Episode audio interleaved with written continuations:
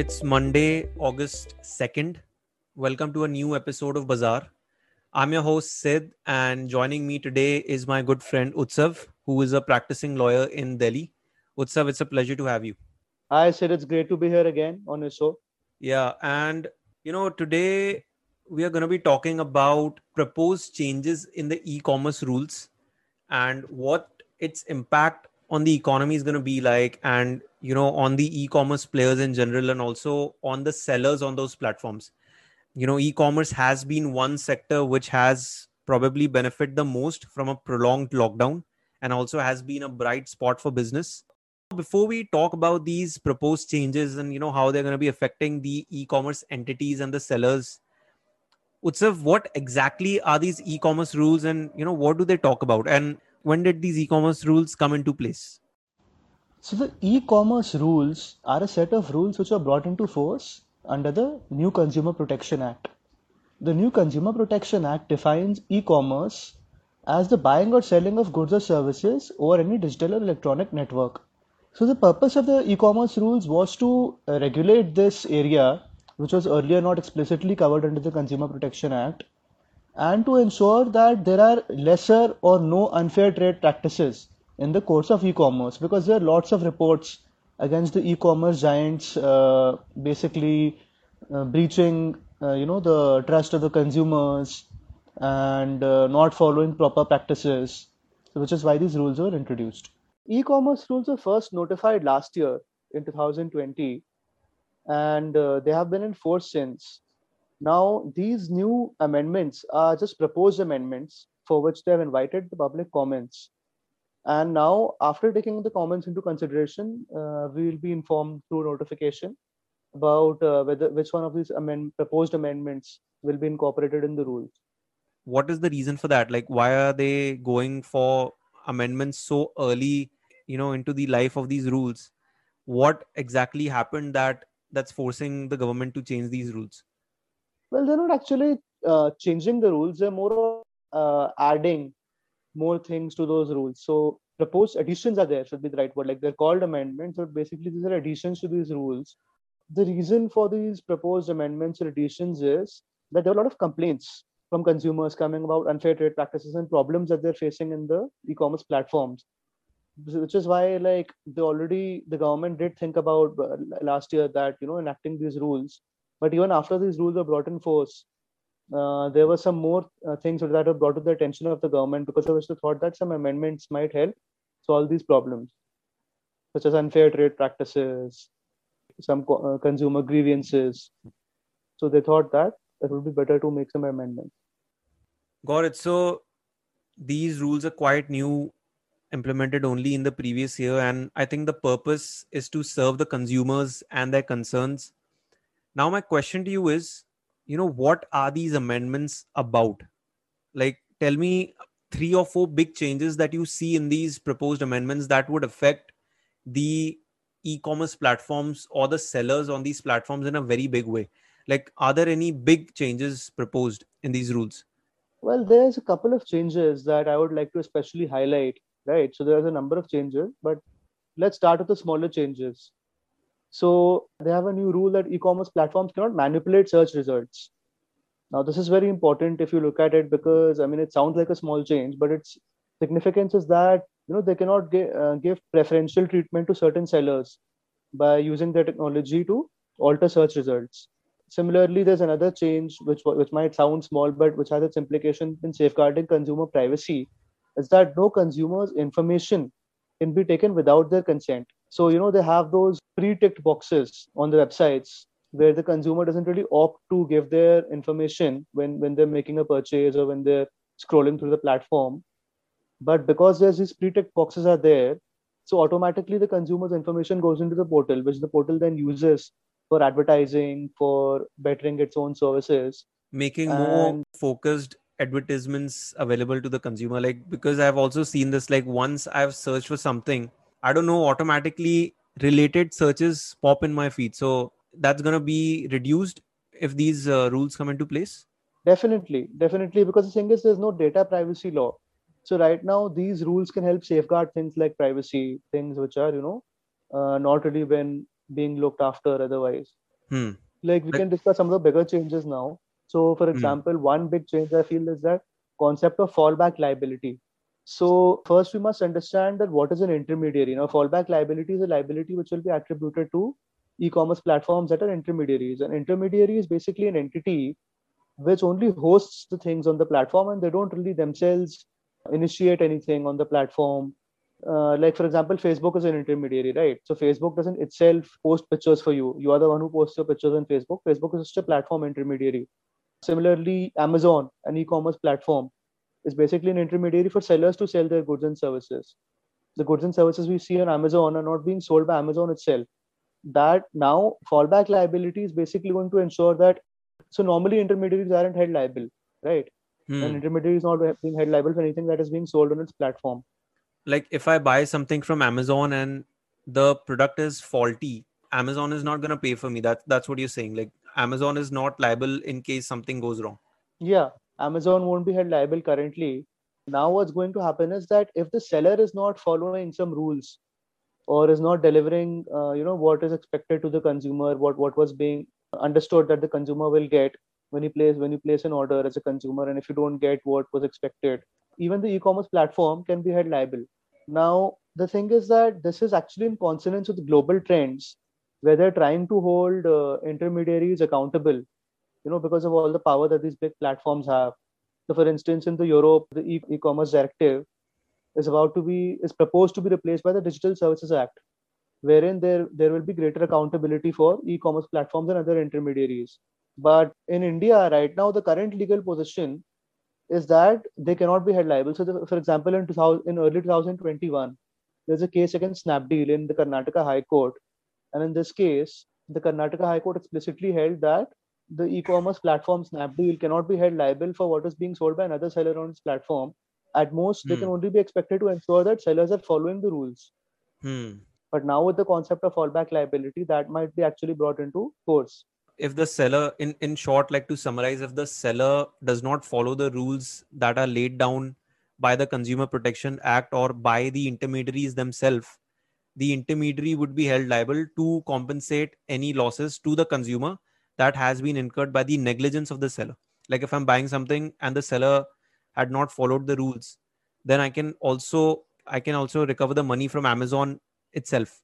Uh, like the, the Amazon can will be held liable if the sellers aren't aren't following the rules, and if you know the consumer faces a problem because of that. So that is Hmm. that is one thing. And then the most important change which has generated the most controversy is the flash sales. So flash sales is basically when goods are being sold, you know, at discounted prices with these amazing offers for a limited period of time with the use of technological manipulation. So you know when they're when they're only highlighting certain products or certain sellers, you know, given more traction to them, basically deceiving the consumers into thinking that there are offers going on, but whereas the reality is that basically they Hmm. have made the original price look uh, much higher than it actually was, and then they're showing that there's a discount, right? They show a Hmm. marked up price basically. Yeah. But I think there was uh, some issue with this, right? Like when I was researching for the show, a lot of articles mentioned that in these proposed rules, what exactly is a flash sales is not mentioned. Like they have not defined exactly what a flash sale is. So again, that will be very ambiguous, right? For these platforms to uh, validate exactly what is allowed and what is not allowed. Well, they have defined it, but the thing is that they, they have made it too broad. They need to make it narrower, is what you know most of the people uh, in the market feel. Because otherwise, any any sales drive will fall within its Hmm. definition, which will which will make the very purpose of e-commerce redundant, which is to give consumers prices at you know that are reasonable. So they need to narrow down this definition, you know, specify that what kind of technological manipulation is covered, what exact kind of sales would be considered, because uh, then because flash, flash sales are basically pro- prohibited under these rules, so they need to be more specific about it. That what what a flash sale is.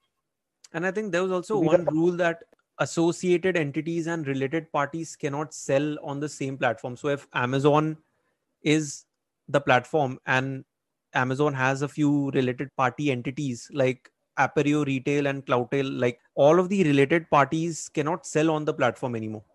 What do you think about that? Like, do you think that's a positive thing or again, that's unnecessary?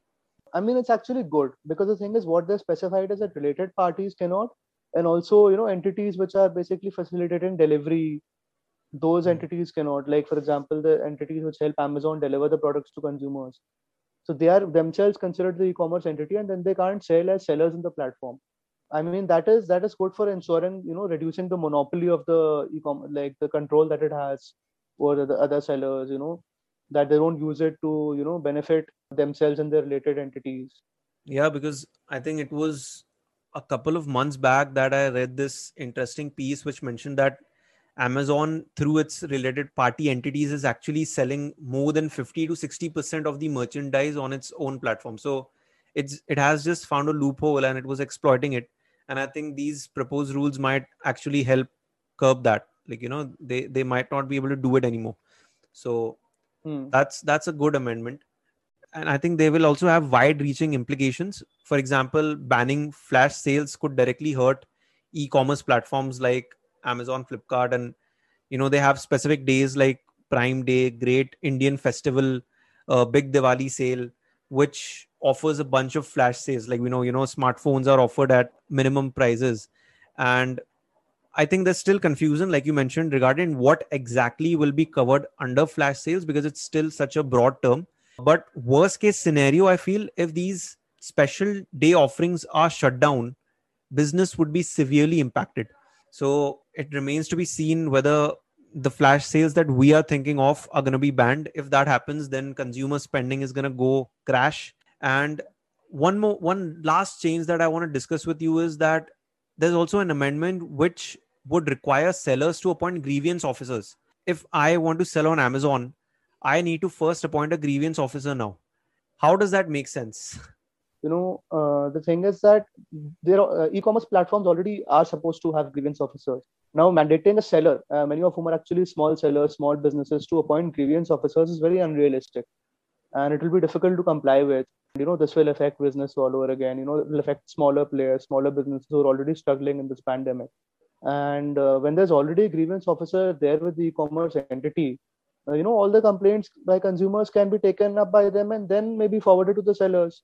This will prevent a situation of conflict between the grievance officer of the e-commerce entity and the grievance officer of uh, the seller.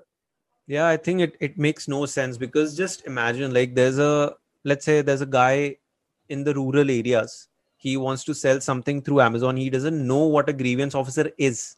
How is he going to appoint a grievance officer? Like he he probably doesn't even know this regulation.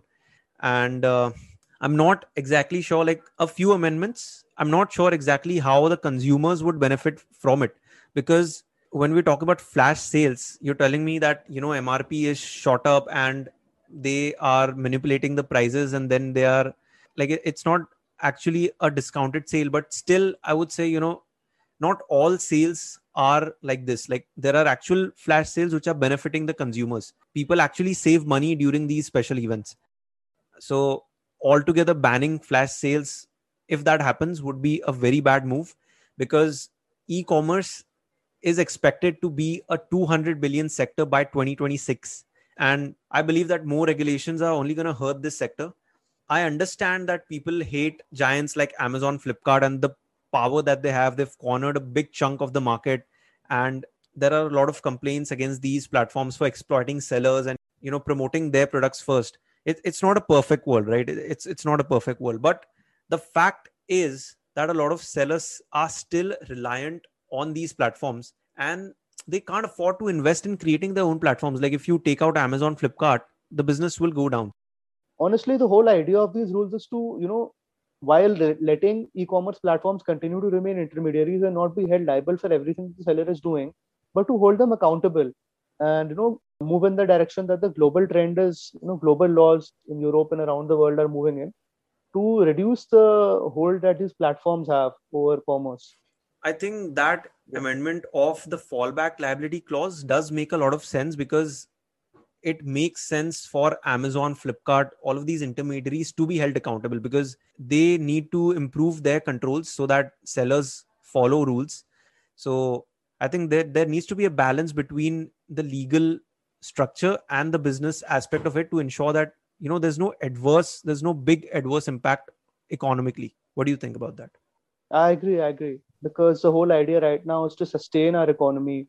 So it's very important to make sure that our rules don't hamper business, just make things difficult for smaller sellers.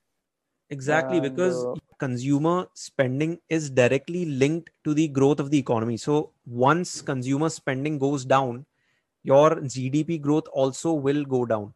When people spend less, then there'll be less circulation of money in the economy. So you you gotta make sure that these regulations, if they if they reduce sales in some indirect way, it could have a direct impact on the economic growth of the country as well as I think you'll you'll see ripple effects across sectors. Like w- once e-commerce is affected, because e-commerce brings all the industries together, right? Everyone is selling through e-commerce. So if e-commerce sales goes down you'll see ripple effects across sectors and the, i think the good thing is that these are only proposed amendments and the final changes might actually be quite different so i want to understand with you like how does this work like you know right now these are proposed changes what is going to happen like what are the next steps for these changes to be finalized what what happens behind the curtains well, they'll take into take into consideration the comments received from various stakeholders, from the general public. You know, then they'll decide which one of, of these proposed rules are to be brought in force. If whichever ones are brought into force will be brought in force through amendment in the uh, e-gazette. It will be notified. That's how it's done. So, what do you think? Like, is there a chance that these proposed amendments might actually make their way into the final amendments, or do you think the chances of that are pretty low? Because once you get the public opinion and also opinion from the industry experts they also might highlight this fact and this thing might not actually go through well i think the flash sales point is probably going to see some change. So they're probably going to you know narrow down the definition be more specific about it. I think that's what's going to happen because that's the one thing which is generating the most controversy. Because that is what is going to be directly impacting the e-commerce sales. And also i think that's what worries sellers right now. If that is something which is uh, banned or there's more stricter regulations on flash sales then uh, I, there's also a lot of protests from the industry about the fallback liability definition and the lack of clarity because they've defined fallback liability that you know okay intermediaries will be held liable uh, e-commerce platforms will be held liable if the sellers fail to comply with the rules but they haven't said what liability will accrue to what extent mm. or you know under what specific circumstances I think both of these are going to see some narrowing down, some mm. redefining fallback liability and uh, uh, flash sale. All right, let's see what happens. Uh, I think in the next couple of months we'll get a better picture of how these rules will shape up into the final amendment. Utsav, it was a pleasure to have you on the show. Pleasure to be here. Yeah. That does it for today's edition of Bazaar. People on the show may have certain recommendations to buy or sell, but don't buy or sell based on what you hear do your own research before you take any investing decision and let us know what you think of the show you can you know ping us you can hit us up with your doubts if you have any suggestions for us any topic that you would like for us to cover any company any particular ipo that you want to want us to cover. So we look for your feedback you know that is what keeps us going and uh, take care. We'll see you next week